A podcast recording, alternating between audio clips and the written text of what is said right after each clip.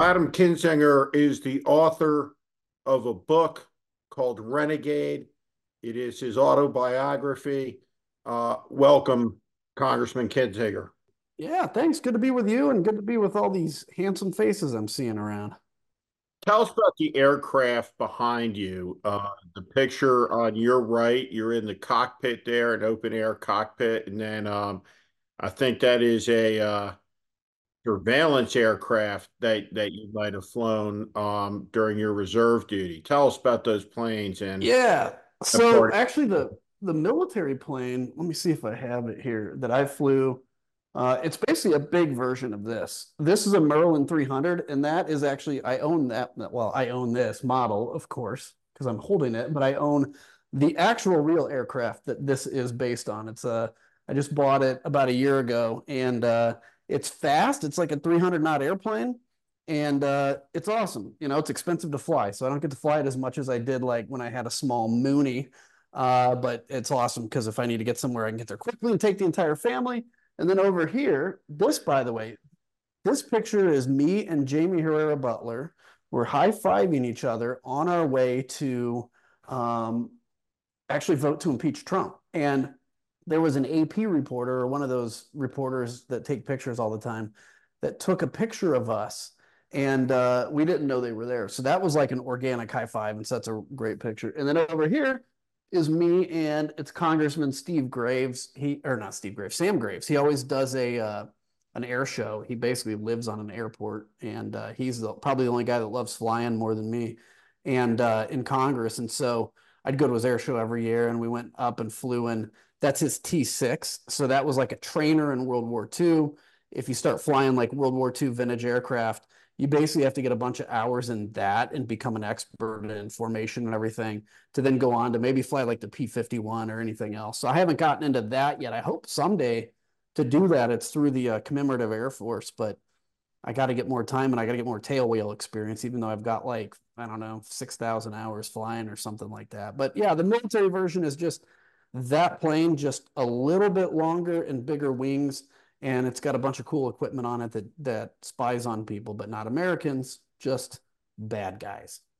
And you also flew refueling tankers, which are the planes that service a fighter jet in air. It lowers the boom, the plane flies up, connects to it, and fills up the gas tanks while in flight. Yep, it's uh, and by the way, hi to some of the Illinois folks I'm seeing pop up. Um, yeah, so I flew the KC 135. I did that for about including training about two years. And uh, that was a fantastic plane. I actually, I remember I was over Iraq at one point uh, out of uh, Qatar. And uh, and I just looked down because you know those refuelers you're flying at like twenty five thousand feet. You're out of weapons range of you know if if you're fighting against a country that's not like Russia or China. And I just remember looking down and being like, I want to do something like more in the dirt. So I flew that with, you know, for a couple years. It's great, great aircraft, great mission, but I wanted a different mission. So in 07, I actually became dual qualified, which is very rare in the Air Force. So I got the dual qualified in the RC 26, which is what I finished out my career in, and then also the KC 135. So I actually flew both for a year and then uh, went full time on the on the uh, RC 26. With that, I went to Iraq, Afghanistan. Hey, Normal, Illinois. I went to Iraq, Afghanistan, um, all over the world. I mean, in both those planes, it was great. And the RC 26 as well, we would do domestic missions. So I said, we don't spy on you. We didn't unless you were a bad guy running from the police or dealing drugs. We would have an agent on board to make it, uh, since we are National Guard, it, it complies with posse comitatus and we would actually help local law enforcement track down drug dealers. We worked the border a bunch, which is actually why I'm pretty aggressive on the border because I saw it firsthand. Uh, it's a mess, and uh, so it's been great, and I miss it. I'm sad that I had to retire. You know, it's it's it is. I got 22 years in or whatever, but yeah, it's uh, it was uh, it goes by in a flash, as as everybody knows. 20 years goes by pretty quick. You you have been outspoken and critical of Donald Trump and I think share my view that it'd be a catastrophe were he to return to the presidency. Uh, we were talking about the military. You spent 22 years in, you flew the entire time, you retired. with the rank of lieutenant colonel. There is military news tonight. A captain in the United States Navy who's the commander of a ballistic missile submarine uh, was relieved of duty. The Navy uh, simply makes the announcement, says that they didn't meet the standard. Comes out that 48 hours prior, he was arrested, charged with a DWI offense and driving without insurance outside the gates, 53 years old. Uh, this is one of the Navy's most highly trained officers, uh, commander of a ballistic missile submarine. He makes a character mistake, and there is no second chance at that at that level. He pays the full price. What is it that has gone off the rails in American politics, in your estimation, where the character defects are celebrated? uh, while punishment is imposed, uh, it seems to me more often than not bottom up. And I'm not trying to uh, victimize or um, to allow a Navy captain who did that, who commanded a ship like that, to claim victimization. But what what has gone wrong and off the rails in the society? Um, you know, one thing we share is we're both Gen Xers. Um, and I just find it constantly and perpetually bewildering. Yeah, I mean, it's a great point. You know, it's it's. I mean, I remember, you know, in pilot training, and well, my entire time as a pilot, not just pilot training, but particularly then, it gets hammered into us. Look, you know, you get a DUI, you're gonna you're done flying, and if you're lucky, you can stay in the military if you're a young officer and they've got a place for you, but you'll you'll never make it past major you may end up being on security forces or something like that. And uh, you know, and and we accepted it. I mean, you know, I can tell stories where people kind of got a, uh, the shaft a few times that they shouldn't have, but you know, we accepted that. You know, when you when you take an oath, particularly to protect America, and, and you know, not just fly a weapon, but employ weapons against human beings, that you have to put yourself at a different standard. I mean, look at it, even just airline pilots, right? They uh, they're allowed to drink alcohol, but they have to stop at a certain point. And if they show up to the gate with, I think it's above 0.005 or something like that in their system, they're going to lose their job for United, American, or whatever else. There's there's a, a standard we put on everybody, and I think the founding fathers intended a standard on politicians. I think they assumed, and they assumed rightly for 250 years, that politicians you know, what would shift out, what would sift out the bad ones, the ones without character, is the election system, right? I mean, if somebody has no character and it's found out, typically they lose an election. Typically they're they're shamed, whatever. That was the system. So while if you're an elected official, you don't really have a boss. The boss is the people, and the people are the ones that can execute that punishment. What's happened, Steve, and I know you know this well. And by the way, I've got to say to you, just because I'm thinking of it and I don't forget, you're the you're the purveyor of country first the idea of it and the message uh, i know with mccain. And my organization is called country first so you own that and i want to thank you for bringing that the word and message forward um, from the inception. So uh, i want to give you credit for that it's important. But on the on the on the the character side with leader so what donald trump has done well okay what he's done well is he's convinced people that he is a big Billy badass, right? That he is, he's standing in this gap for you. When he says crazy things on Twitter, it's not because he's crazy, it's because he's outraged for you. And that's what people think. That's what people have been convinced. Um, they've been convinced that he is tough. The truth of the matter is, he's the whiniest, littlest, self absorbest, self-absorbedist, whatever that word is. He's the the most biggest like sissy whiner. It's exhausting and it's annoying. And but he has convinced people through his anger and his whatever that he's this tough guy. So they will take his character flaws and say he's got that flawed character, yes. But what we love about him is he's not going to let the left bully him into shame. I mean, his what what is it we always say is great superpower is shamelessness. And so that's what's happened. That's what I've been saying lately, particularly, and I put this on Substack, I think today, which is look, Joe Biden one of the things I think he can do to take out Donald Trump is instead of saying I'm scared to death of him, you know, or I'm I'm worried about democracy, which I think we have to say. I'm not saying don't say that because that that matters to a certain segment of people. I think we have to start belittling him for the for the narcissistic again, just weak man he really is, because that is his superpower in the base. And I think we have to begin to expose that. So I think the lack of character thing just came from, you know, people like him, people like Santos, just having no shame and saying that they have no shame in essence on behalf of people. I mean, what do you what do you think on it? Because that's well, that's what I've been like kind of playing around with is this idea that when you play him up to be this threat, that's actually working in his favor in a certain segment.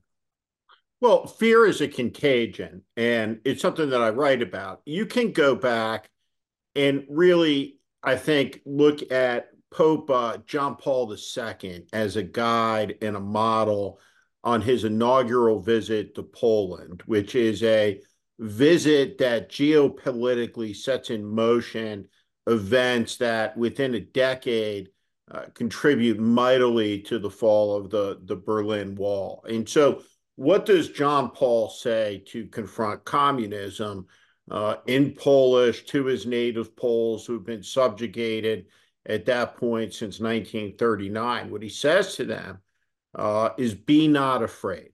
Yep. Um, in the tradition of fearlessness, um, Franklin Roosevelt talked about this um, freedom from fear, freedom uh, from want, uh, the contagion of fear, its capacity to spread panic. So when the country hears its vice president go on The View and deliver a message that says, I'm scared as heck, it's worrying because the moment calls for defiance against a real threat. And so there are two things in my view that that you just hit bingo on. And and the first one is how you fight Trump, which is through mockery and sarcasm and belittlement and everything that you can think of that diminishes him.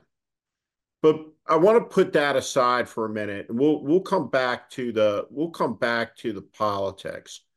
But when you look at the country, and and I think you rightly diagnose right this character change. I mean, he is he is more than any male uh, that exists in the culture. He he's the antithesis of the iconic male of the black and white movies we grew up with. John Wayne, Charles Bronson, Clint Eastwood, right? Silent, tough Jimmy Stewart, right? I mean, he is an appalling figure, needy, whiny, complaining, soft, evasive, dishonest, right? Every conceivable character flaw. But what does it say about the country that they're susceptible to it? Two, what does it say about the Democratic Party that if the election were tomorrow, even money is Joe Biden loses the election to him? Yeah, I mean it's it's a great question. I, I look, so we have to be honest about how we got to this place, which is, and I can I can say because there's there's moments when I and I think every man out there has felt this at some point, which is, you know, we talk about the value of of feminine traits, the value of women, and we have in the last number of years pushed aside men and said masculinity is toxic. And I'm not saying like masculine. I mean, I'm not. It's a whole messy debate. But what happens is if you're a white male living in the Midwest and you get hit with these constant messages of toxic masculinity. I mean, what was it? Uh, one of the shaving companies, Gillette, put out like some one minute ad about, you know, oh, you know, is this the best we are? You know, that kind of stuff. Some of that makes sense because there is there's such thing as toxic masculinity. Let's be clear. You see this particularly in the MAGA movement, but there's also healthy masculinity. And I think what's happened is over time, that's been kind of pushed aside. Men, particularly, have been pushed aside in pe- in men's minds. True or not, I don't know, but they've been pushed aside. And then somebody came along and spoke to that fear and reflected that fear back to them. So this is the thing about fear, like politicians harness fear, and sometimes it's in good ways. You know, fear of communism, fear of unemployment, fear of you know, uh, racial and social inequity. Those are those are true fears, um, and I think a politician has to harness that. And politicians in the past, by and large, also knew that their that that power that they were harnessing came with great, as as Spider-Man said, great power comes great responsibility. And so I guess it was his uncle that said that. But anyway, you know, they understood that they had a responsibility to use fear, but then bring back optimism when Donald Trump came along and his toxic MAGA base, and they simply reflect the fear that you already have in your heart back to you or the anger you have and say you should be angry, like that's how you pull people in. That's how cults work. That's how dictatorships get built. They create that fear. If you think about fear, everybody has fear. There's nobody on here that doesn't have fear. We all have fear, okay? And what we do is we try to confront that. We also have darkness in our heart, every one of us. And every day we have a battle in our heart between the light and the dark. And when a leader comes along, like Trump, okay, President of the United States, for God's sakes, for four years, when he comes along and he speaks back to you the darkness in your heart, and he says, you know, your fear of, of immigrants, it's real. Your fear of minorities, it's real. Your fear of being excluded, it's real. When somebody with power speaks the dark parts of your heart, it gives you permission to let that overtake you. And as we all know, letting the darkness overtake you is much easier than fighting it. Um, it kills you, but it's much easier in the moment. So I, I is that am I getting deep in the weeds? Yes. Does it make sense to some of you? Maybe not. And I'm sorry about that. But that's the best way I can describe is there's this, there's been this like harvesting of people's fears going on and people's darkness going on and there's been nothing to then root that fear into positive action. You know, we always said, this was said early on by Arthur Brooks, who I know you know well, and, and I do too. Great guy. He would always say, uh, until it was disproven by Trump, he's like, leaders, uh, you know, leaders do well by fighting, but fighting up and punching on behalf of people. Donald Trump came along and he punches down and he punches against people. He doesn't fight for Americans, he fights Americans. And some people like that, unfortunately, and that's grown. And there, the other big problem, Steve, is that nobody in the Republican Party, with rare exception, stands up to him. So when he gets indicted and everybody says, oh, yeah, he's a victim, of course, then everybody that trusts these people are going to say he's a victim. And Nikki Haley's saying he's a victim, he's a victim, right? And and because somebody like me, Liz Cheney, or you goes out on a limb and says the truth, you can get ostracized because that's what cults do, and it's a cult. One of the things I wanted to ask you, and I, and I think this is, and I want to preface this by by saying this question. There's no judgmentalism whatsoever on on my part about it. You voted for Trump in 2020, right? When you looked at Trump in 2020 were you driven by a party loyalty by a gravitational pull you just can't do it on the on the d side do you look at biden and just say in that moment like i there's no difference between the two one of the things that I said in September of that year, I said I, I, predicted what what happened happened two months before the election, and I said when I predicted it that we're going to find out who will cross the Rubicon with him. It's the place from which there's no return. The denial of an election result will spark violence and so we all have a moment in time. And, you know, I think that when you talked about the confrontation of darkness and light, the way that I've talked about it in my political career is that you're at the highest levels of politics, you find yourself in this constant contest between kind of cynicism and idealism, right? These like these two forces will meet, right? You'll grapple with them. And what you may rationalize as idealistic in a in a moment or or not um, not not so transactionally bad, right? You can you can look back on with some perspective, you know, later on and say and say, wow, because all of this, uh, as you're involved in it, is very is very very cloistering. But take us inside the room where you're with your colleagues after January 6th. And it's clear, and you're a person who is in good standing in the sense that you stayed with the party. You were critical of him transactionally, but you say this was a coup attempt. Mm-hmm. What what what what happens in when when when you when you say that inside the room to your to your to your colleagues? Like what what is the response to that? So it's interesting. I'll answer that and then i want to get back to the 2020 vote because i think it's important. Um when i say when i say that look at the time i'll be honest i didn't think there was any chance that we wouldn't wake up from that moment. Any I mean like I you know I started country first right after that my my country first not yours but same thing because I was like okay we have to fight to restore the GOP and and I thought I mean if I had to put my money on it it would be this will be a winning argument because we just had an insurrection right? There's dead cops. Um and and but in hindsight I look at it and I'm like you know what I saw in those eyes when I would say to people, I'd stand up at the conference, which is when we're all together, and I'd say, uh, this is BS. This was a coup attempt. This was XYZ. We've got to move on this. We have to impeach him. We have to do the 25th Amendment.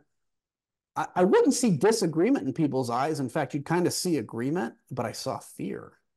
And it was fear and silence. The silence was, okay, Adam, I may agree with you, but I want to see where this is going because we've been down this path before where we took on Trump and lost. And my job that pays $174,000 a year and I still have to pay for my place to live in DC um, for some reason is worth it to these people. You know, you're on the road half your life, don't get to see your family, but for some reason, that title, that identity is so worth it to people. So I saw fear, but I still thought we had a chance until three weeks later when Kevin McCarthy went to Mar-a-Lago. And that man, I'll tell you what, on a dime, that shifted everybody. They knew it. It's like, yep, you're right. He's going to win. And he won because it was predetermined. They predetermined that he was going to win, so he won.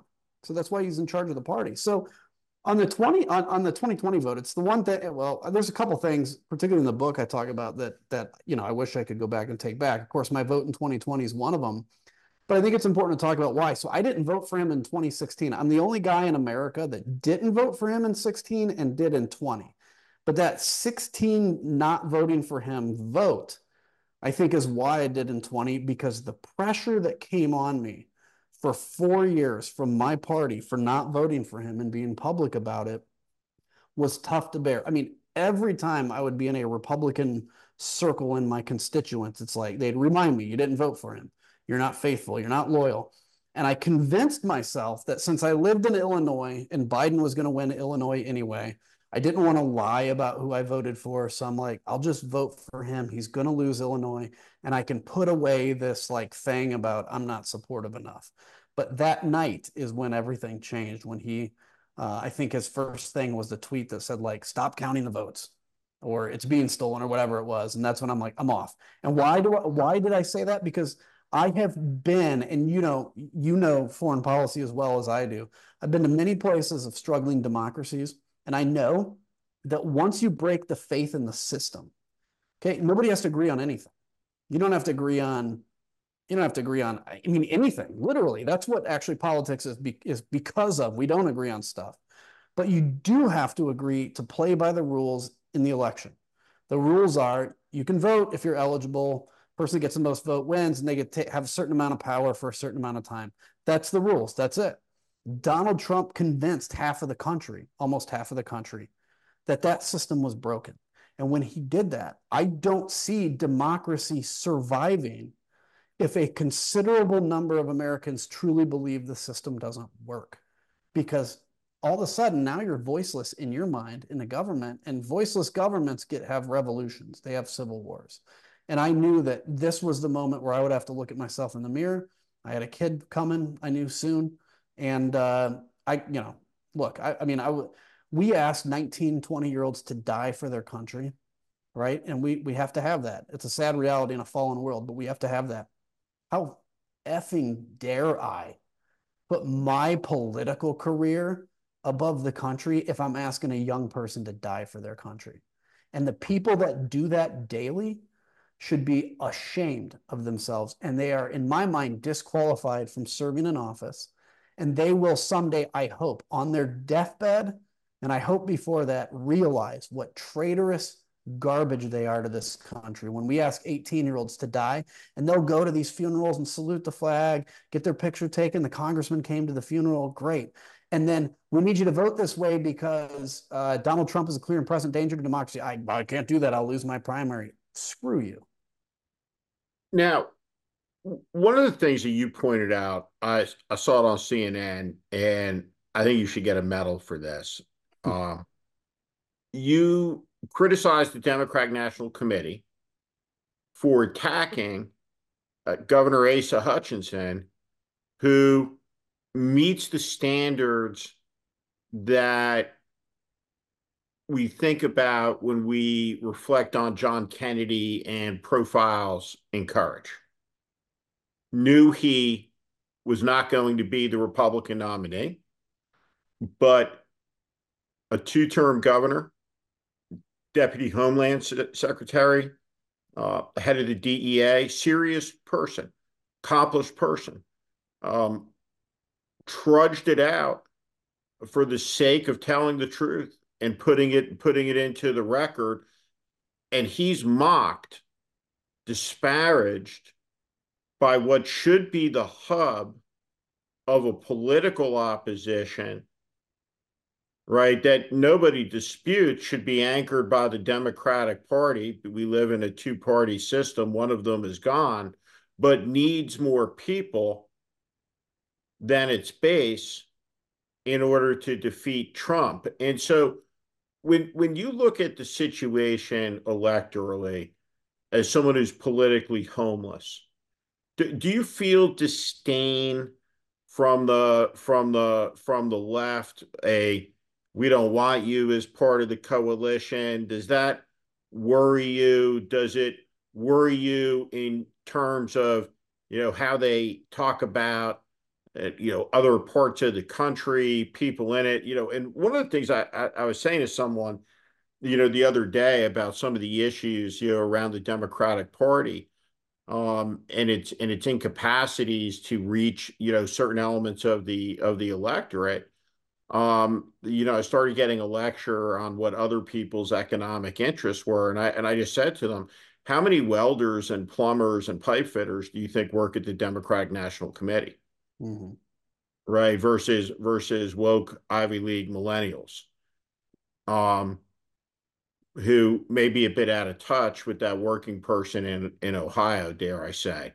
But when when you look at the when you look at the political field right now and you contemplate catastrophe, you know, with 10 months to go, what what is it that you see? And specifically i want to ask is there is there anybody off camera at cnn that you talk to who's bullish on biden biden winning this election?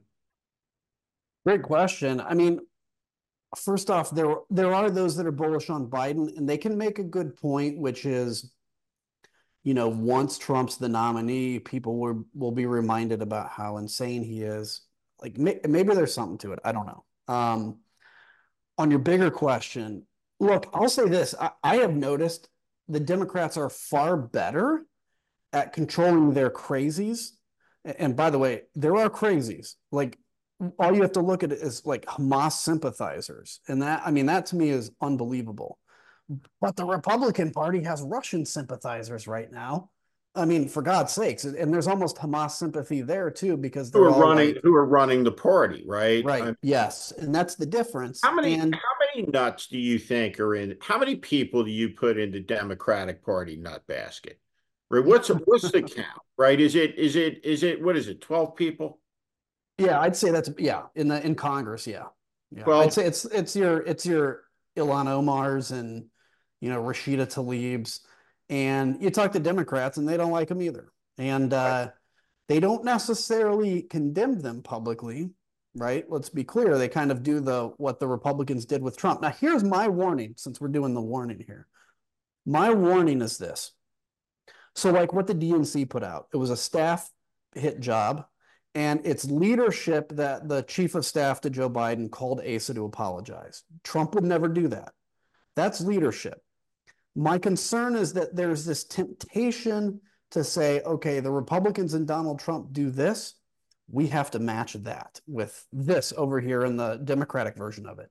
Look, and I understand it because that's the temptation. They're getting away with this. Screw them. We're going to do this. Now, let me give you a fair warning. It's not how you win a winning coalition, but it also, we need to have one party that's mature. We need to have one party that still can fight tooth and nail, but can stay above the fray on some of this, this garbage. Now, that doesn't mean you don't attack Trump like he attacks you, you do. But like a guy who got a half a percent in the primary, you're going to celebrate him exiting by making fun of him. That's dumb. And again, to Biden's credit, they they reached out. So in terms of how do I feel in the party, look, I just did a book tour, and I'll tell you, my biggest fans are on the left, and I appreciate it. And I've realized I'm probably closer now to the Democrats on foreign policy because my party's so far gone. I've rethought a number of issues because you can come, kind of come out of that tribe. Um, but it is going to be important to understand that this year is going to have to be an uneasy and a gross feeling coalition of people that don't agree on policy. I'm talking big stuff like abortion or whatever you know, how many people have you heard, Steve, that say, yeah, uh, you, you know, if you're pro-life, you're as big of a threat to this country as Donald Trump. Okay, I've heard people say that. That's not true. A significant part of the country is pro-life. I get it. We're all passionate about abortion issues. It's not an issue that really tunes me up, but whatever. But Donald Trump is an existential threat. And that's why we have to have this coalition. So fight Trump tooth and nail but welcome people like politically homeless, disaffected Republicans, because that's how you're going to win. Otherwise, I'm going to tell you the concern at the, you know, behind the, in the rooms at CNN about people that think Joe Biden's, you know, in trouble is he's just not showing the fight, the vigor. And, you know, a lot of these Republicans are still saying, like Governor Sununu just said, for God's sakes, like, I'm going to vote for Trump if he's a nominee. Oh, great. That's cool. Pritzker, my governor, said the other day, you know, there's no difference between Trump, Nikki Haley, and Ron DeSantis. It's just if you want, you know, lifts in your boots or you want high heels. Haha, funny. He's running for president in 28. He's playing to the base. But I'm going to tell you, a Nikki Haley Republican is not a threat to the country. A Trump Republican is. And we need to get that straight.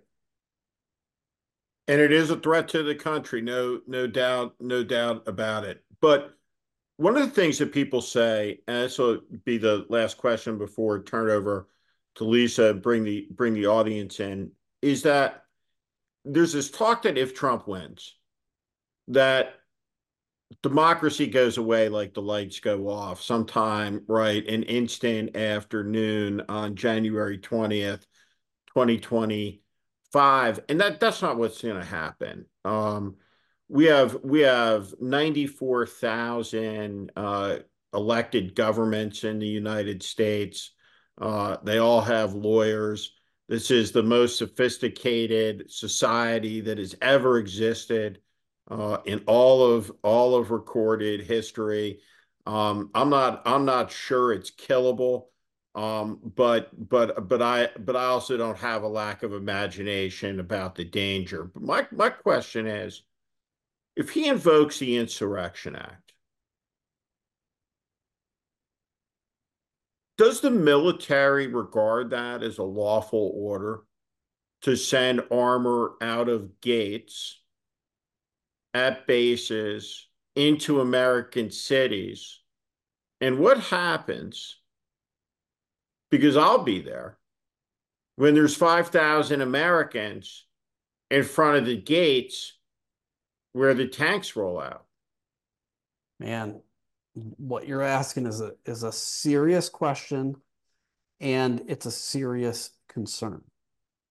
Now, how would I see that playing out? Trump invokes the Insurrection Act. Inevitably, he's not just going to invoke it to invoke it. He'll have some false flag or, you know, something, some riot in some city that'll allow him to do it. I mean, he could do it for any reason, really. I mean, it's a it's a unique power the president has. Um, I don't think the military would disobey that order because, you know, there's a lot of talk about, you know, the military swears an allegiance to the Constitution, not to the president, which is true. And for 200 some years, that's actually been a huge point of pride. And I think it's a good thing. Don't get me wrong. But the problem is commitment to the Constitution is up for debate. Like, what is that? So imagine Trump gives an order, and imagine you have a, a commander that disobeys that order. And then what does Trump do? He can relieve the commander and find somebody that believes that they're following the Constitution. And then every, you know, private or specialist will have to make a decision. Do they want to go AWOL? And, and they won't. Now, would they fire on American citizens? I don't think so. You know, I, I mean, the Chinese military struggled to fire at Tiananmen Square. So I don't think you'll see that. But in terms of deployment, show of force, things like that, you know, what happens if let's say this, I, just completely false scenario, but hopefully, let's say Donald Trump loses the election and somehow then declares himself the winner. Let's say he'd have done this in 2020 because he would have had the power of the presidency. Eh, the Supreme Court could shoot him down and say, no, you're not the president. He refuses to leave the White House, say. Donald Trump could go on the air and say to every member serving in the military, you know, you need to disobey your commanders if they're stopping you. You made a commitment to the Constitution. The Constitution declares that I'm legally elected. You are on my side. Or conversely, if Donald Trump is running and loses and claims it was a false election, I could see him getting on TV and telling the military, the election's being stolen from me. You need to disobey orders. You need to defect. You need to come over to our side. Is it crazy? Kind of. Is it realistic? It is, sadly. And that's a concern I have. The military is only as good as the people in it. And uh, people are being convinced that the Constitution is something that it's not, or it's not something that it is. And uh, so, yeah, take it seriously. And, you know, I, I worry about that. Do you think, do you think that J.B. Pritzker or Gavin Newsom have the spine and wherewithal to operate in a situation like that? For example, uh, the president federalizes Illinois National Guard troops uh, the governor of the state says, belay that to his adjutant general. It's an illegal and unconstitutional um, order. And in fact, if federal troops come into Illinois, arrest them. Yeah, I mean, you could see something like that happening in that kind of a scenario. And in theory, you know, in theory, the National Guard, once it's federalized, if they disobey the order to be federalized, and now they're they're technically in violation of the Constitution or the commander in chief, and you're now in, in essence open rebellion at that point. So I don't know how that goes, but it's unique. I mean, keep in mind the entire and I'm a National Guardsman. The entire guard is funded by the federal government. So it's a militia, yes, but it's an, a militia that was never built to disobey the federal government. It was it was built to be under control, and I think rightly. Um, but I could also see the president, for instance, federalizing blue or red states, depending on what that president is about. I mean, you saw this in the border when, you know, uh, Noem, Kristi Noem, who's a huge disappointment, uh, you know, sent her guard to the border because she's a red state and literally only red states were going to the border. And to, to their discredit, blue states were not, were choosing not to go to the border, which is also annoying. Um, but yeah, I, you can start seeing the guard playing the politics role. I just saw some tag or some leader of the National Guard in Alabama resigned because of the vaccine stuff. It's like I really think he probably got a job at United Airlines and wanted to go out this way because he'll still get his pension. But that's the kind of crap we're going to start seeing. And with that, turn it over to you, Lisa. Thank you. Um, so, first question uh, for you, Congressman. How do you convince people close to you who are still Trump supporters about the dangers of him being reelected? You know, it's a great question. And look, I'll say this you probably can't. I mean, ultimately, they're going to have to convince themselves. I mean, look, they're. You let them and tell them they're stupid. yeah, um, tell them, tell them you hate them. um, I just, I mean, I saw yesterday Jamie Dimon, CEO of is it JP Morgan or Citibank, whatever, one of the big bank JP guys. Morgan. JP Morgan, he came out and said basically Trump's right about NATO. Trump this, Trump like praising Trump. And I'm like sitting here shocked. And I'm I'm realizing probably he's trying to cover himself too, because he's it's it's like a dictator. When when the dictator takes control, you everybody's trying to kiss his butt so they don't get, you know, hit. Um, but I think with family and friends, it's like, look, there is real benefit in just showing love to people and trying to do it outside of the politics thing. Um, they're misled. They have to come to that realization on their own if you look up stuff about how to deprogram cult members, I think it's actually very applicable here. And so that would be my advice is just try to love them, try to stay away from the politics, stay out of a by the way, stay out of a a toxic relationship. There's a lot of toxicity in this. You don't need that. So you don't have to make up with somebody like that. I had half my family on my dad's side disown me. Um, and I have no desire to make up with them. I've forgiven them for myself but I have no desire to make up with them. So I think that's it. Uh, otherwise, if you do get into an argument, try to be respectful, listen to them, because when people feel heard, they'll listen to you. That would be my suggestion. And you know, recognizing that it's probably unrealistic to change MAGA Republicans' uh, views. What about those Republicans who are only supporting him because he's Republican? Right, and this is there's a lot of people like this. Here's the interesting thing. Politics, you know, 20 years ago, actually, nobody really gave a crap what your politics was. I mean, I had neighbors that were Democrats, and I never even, we'd make fun of each other jokingly because they'd put out like a Clinton sign and we'd have a Bush sign out or whatever, you know, but it, it didn't lead to any broken relationships. It was just kind of a, a fun rivalry. Um, what's happened is we've made our politics a tribal identity. It's an identity it used to be our identity used to be I'm an American. And, you know, we're fighting the Russians or we're fighting Al Qaeda or whatever. But we don't have that right now. And our identity is I'm a Republican or I'm a Democrat, or for half of the country right now, including myself, I'm politically homeless. I'm independent. Um, and so Republicans have to feel free to break from that identity. You know, it's it's I think part of it is understanding that Democrats or independents are not evil right? That's one thing I learned even on my trip. I never thought Democrats were evil. I want to be clear about that. But like when I was doing my book tour, Democrats were so nice to me. And I realized they do love the Constitution. I realized they do want a strong American military, which I was always convinced the Democrats just wanted to surrender everywhere, everywhere in the world. And that's a big driving force for me as American strength.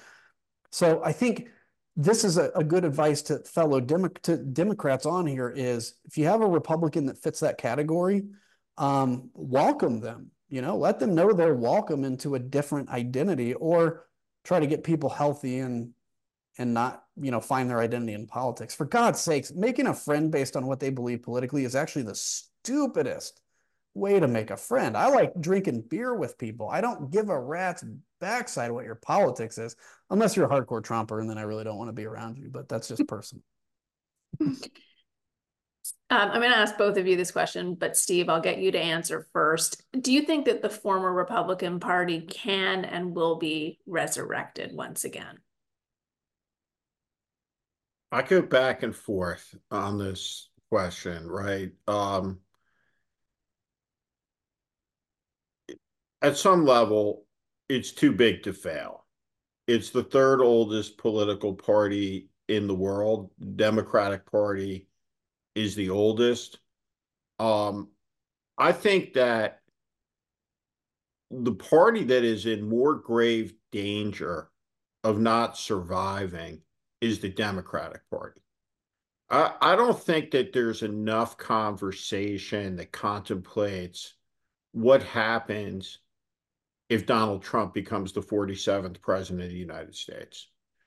For sure, it will break up the two party system because no one who claims to be an authority in the Democratic Party, there will be no authority. No one will have any moral authority whatsoever because they will have all defended really the acclamation of an 82 year old candidate who goes on to lose to Trump despite all the warnings. And what it will do is it will create a third party movement. I mean, there will be a third party candidate on the on the ballot in 2028, like full on from the beginning. Um, I'll be part of that effort if it if it came to that. Um, you know, I, but the Republican Party, right, right now is the home to a malevolence that has always existed in American life. It has transited back and forth between the parties.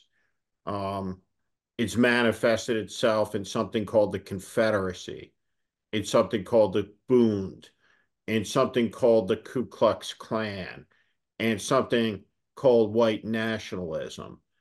And I think that force will never be extinguished. Our great grandchildren will be dealing with it. The big mistake of my career politically was a belief, I think, born in the era that I came of age in, born in 1970, 30 years old at the millennia. And it was this notion that history was over, the contest had ended, liberal democracies had prevailed, and we were the edge. We were at the edge of the just society, really. Uh, unlimited progress, a technological utopianism, uh, and optimism around technology, and it's all turned to dust. And so I think that there is a constant battle that is always being fought, always has been fought, and always will be fought. And we're in a cycle right now where we're very, very close to losing something fundamental and important uh, because of apathy and for a lot of different reasons. And so I'm not sure either of these parties survive. Maybe both survive.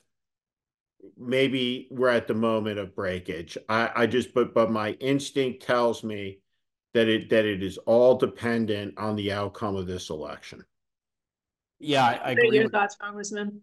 I agree with literally everything you said. There's there, and I'm, it's not just because we're in the mutual admiration society here. I just I truly believe everything you said. And and by the way, I'll also say like while you were talking, I'm looking at some of the people on this, and just like it is heartening to me, and I mean that almost emotionally, just to see so many of you interested in this and and sharing our concerns. Because I'll tell you, and I'm sure Steve's felt this before, and I'm sure many of you have sometimes you feel isolated and alone and sometimes you wonder am i getting it wrong? Because so many people are crazy. And and just seeing many of your faces has been encouraging because i'm sure you share a lot of the same feelings. I just want to thank you for that. But the, without repeating what you said I'll, I'll just add a couple points. Number one inherent structure. So that the structure that's built into the election system that advantages republicans and democrats in the two-party system is massive uh, to get on the ballot as a Republican in Illinois, I needed 800 petition signatures. If I would have won, and I'd considered this at one point, I didn't really want to stay in Congress. I did 12 years. I was done anyway, even without January 6th. But I, I, I was dealing with, do I want to run again just to prove it? And uh, and you know you deal with those issues. And one of the things I looked at is, do I want to run as an independent? Maybe I'll just I'll quit the Republican Party and run as an independent. 800 petition signatures to get on the ballot as a Republican something like 10,000 to get on as an independent. And by the way, everybody that signed as the 10,000, which is impossible, by the way, but they could have, none of them could have ever voted in a Republican or Democratic primary. So now you have to get low propensity voters that have never voted in a primary. You need 10,000 of them. You actually need 20,000 because they're going to challenge your petition signatures. The point is the structure is so inherently unfair that I think the idea of a third party movement is possible because there's going to be enough people that feel politically unrepresented in 2028 that they will come together and break that kind of monopoly that's going on.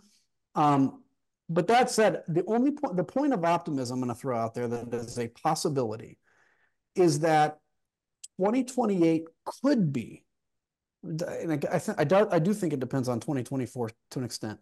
2028 could be actually a, the beginning of a new American century because there's going to be a lot of new energy. And if there is energy in the GOP that is not Nazi and they can somehow win, or, and they can, you know, like political movements come in waves and you don't know they happen until they're over. Like it's like why we were all shocked the day after the election in 2016. I think there's a real hunger hunger in America for optimism. Let's say a Ronald Reagan or an Obama in terms of how they speak. And if somebody can come along and grasp that, that may change the trajectory. But otherwise, I agree with Steve. It's going to be dangerous. I believe that this I now understand what the what role the brown shirts played in the Nazi party, for instance, which I never understood until about eight years ago. I understand how that worked now because it's happening in our system in the GOP. So I love the optimism around 28. You both referenced the possibility of third party in 28. Let's though talk about 24 and no labels do you believe, Congressman, that uh, no labels helps or hinders Trump? You know, I struggle with this because, on the one hand, I generally believe that everybody should have a candidate that they want to vote for. But I also know, look, here's the reality no labels cannot become president because all you have to know is how the how our system works let's say it's Joe Manchin. Let's say he wins 10 states, which is almost unthinkable, but let's say he wins 10 states. What does that do? Only thing that does is deny 270 votes to anybody in the Electoral College, which then sends it to the House to vote on who the president is. Uh, I, I don't see any way any candidate gets 270 vote electoral votes with no labels right now. I actually think third party movements need to start in Congress. They actually need to start on the elections that nobody pays attention to, which is part of the reason that haven't ever really gotten taken off. Because you need to have members in Congress that can cut deals then or actually affect an electoral college outcome if you have a third party running. Um, but again, I'm sympathetic to the fact that everybody should have somebody they want to vote for, and it feels like this year is not going to be that. So I'm I'm I would I think it's going to hurt uh, Biden more than it hurts Trump. But I also have heard a good case that it hurts Trump too, because you know all these Republicans that are kind of defaulting back to Trump because they have nowhere else to go. Maybe this will pull them, but I just don't know if that breaks that identity. Congressman, last question for you, and then I'm going to turn it over to Steve to wrap up. Um, you talked about the fact that you had already decided before January 6th not to run for reelection. So, what do you see as your future? Would you ever consider re-entering politics? So if you'd have asked me a year ago, would you ever get back into politics? I would have told you no, because I mean, look, it, the last two years of my time in Congress was really brutal, and I mean, imagine, imagine really like even your friends in the house that are they don't want to be seen talking to you on the floor because they're afraid that's going to get out, right? Um, and I didn't realize the toll it took until about summer of this year. I was I, it really had hit me what what damage it did, and that I had to recover from that. And I needed to work through that. And I think I'm in a good spot now. But I, you know, I live in Texas now, and uh, you know, my brand of Republican is not very good here, not very strong. Um, but I would be open to running again now. I mean, I, th- that that energy is coming back, but it's not an. It's weird because it's it's for the first time. It's not really an energy because I want to be somebody you know, when I ran for Congress, like I, I did it for the right reason, but I, I, my, you know, ego is a huge part of that. I wanted to be a congressman. This is like, it's more the thing that excites me is this idea of like being on, like if I ran for president in 28, for instance, like being on the stage and just being free to say whatever I want and not have to be Nikki Haley trying to be all things to all people and just representing a section of people that just feel like there's nobody speaking for them and a generation of people that feel like there is nobody that's coming up with new ideas. We talk about income inequality. We've raised taxes and we've cut taxes. We still have income inequality. Something else will work. I don't know what it is, but somebody has the answer. We need all of that new energy to come forward. And I think if we can get, if, if, if it takes me to help harness that energy, I could see myself running again in that case, but I don't have a grand plan. I'm not sitting around plotting and planning, but I am really excited about like this idea. I just, without being able to explain, to, just to the very short, like I just feel like we need to break the entire political system and remake it. I feel like we need to break, not remake it into something. We need a democracy and a republic, but break how we think about things. Like abortion, which I, I'm going to bring up, it's not pro-life against pro-choice. There's actually a hundred different viewpoints on abortion. It's actually a hundred different viewpoints on guns. We've been programmed by the man, by the matrix, to believe everything has two sides. It doesn't. Like everything has a hundred sides. How do we harness that and not just have to belong to a party that we have to fit into this box in anymore? We just be independent and we do what we want to do and we let politics work how it should. That's my answer. So I feel like there needs to be a second uh, edition of this conversation. Yeah, that would be great. Talk about the breaking of the system and how to uh, to rebuild. So yeah. thank you, Steve. I will turn things over to you to wrap well, up. Let me thank you, Lisa, and thank you everybody for getting on tonight and for participating. And thank you to Adam. And let me just say in closing that it's just not true that there are no exceptional public servants. There are a lot of them. And you got to spend an hour with one of them uh, through his military service, his congressional service, and you know what will be more chapters of public service ahead. Um, what what I would say to everybody tonight about this moment and to remember is that we live in a very resilient country uh, that has been tested many, many times and has survived many hours of doubt and faithlessness and dark nights. And the dawn has always broken in the United States. And that courage and honor and valor and all of the worthy virtues, though unreported, are still very much present in our in our country and therefore adjacent to our politics. So it's going to be a wild 10 months.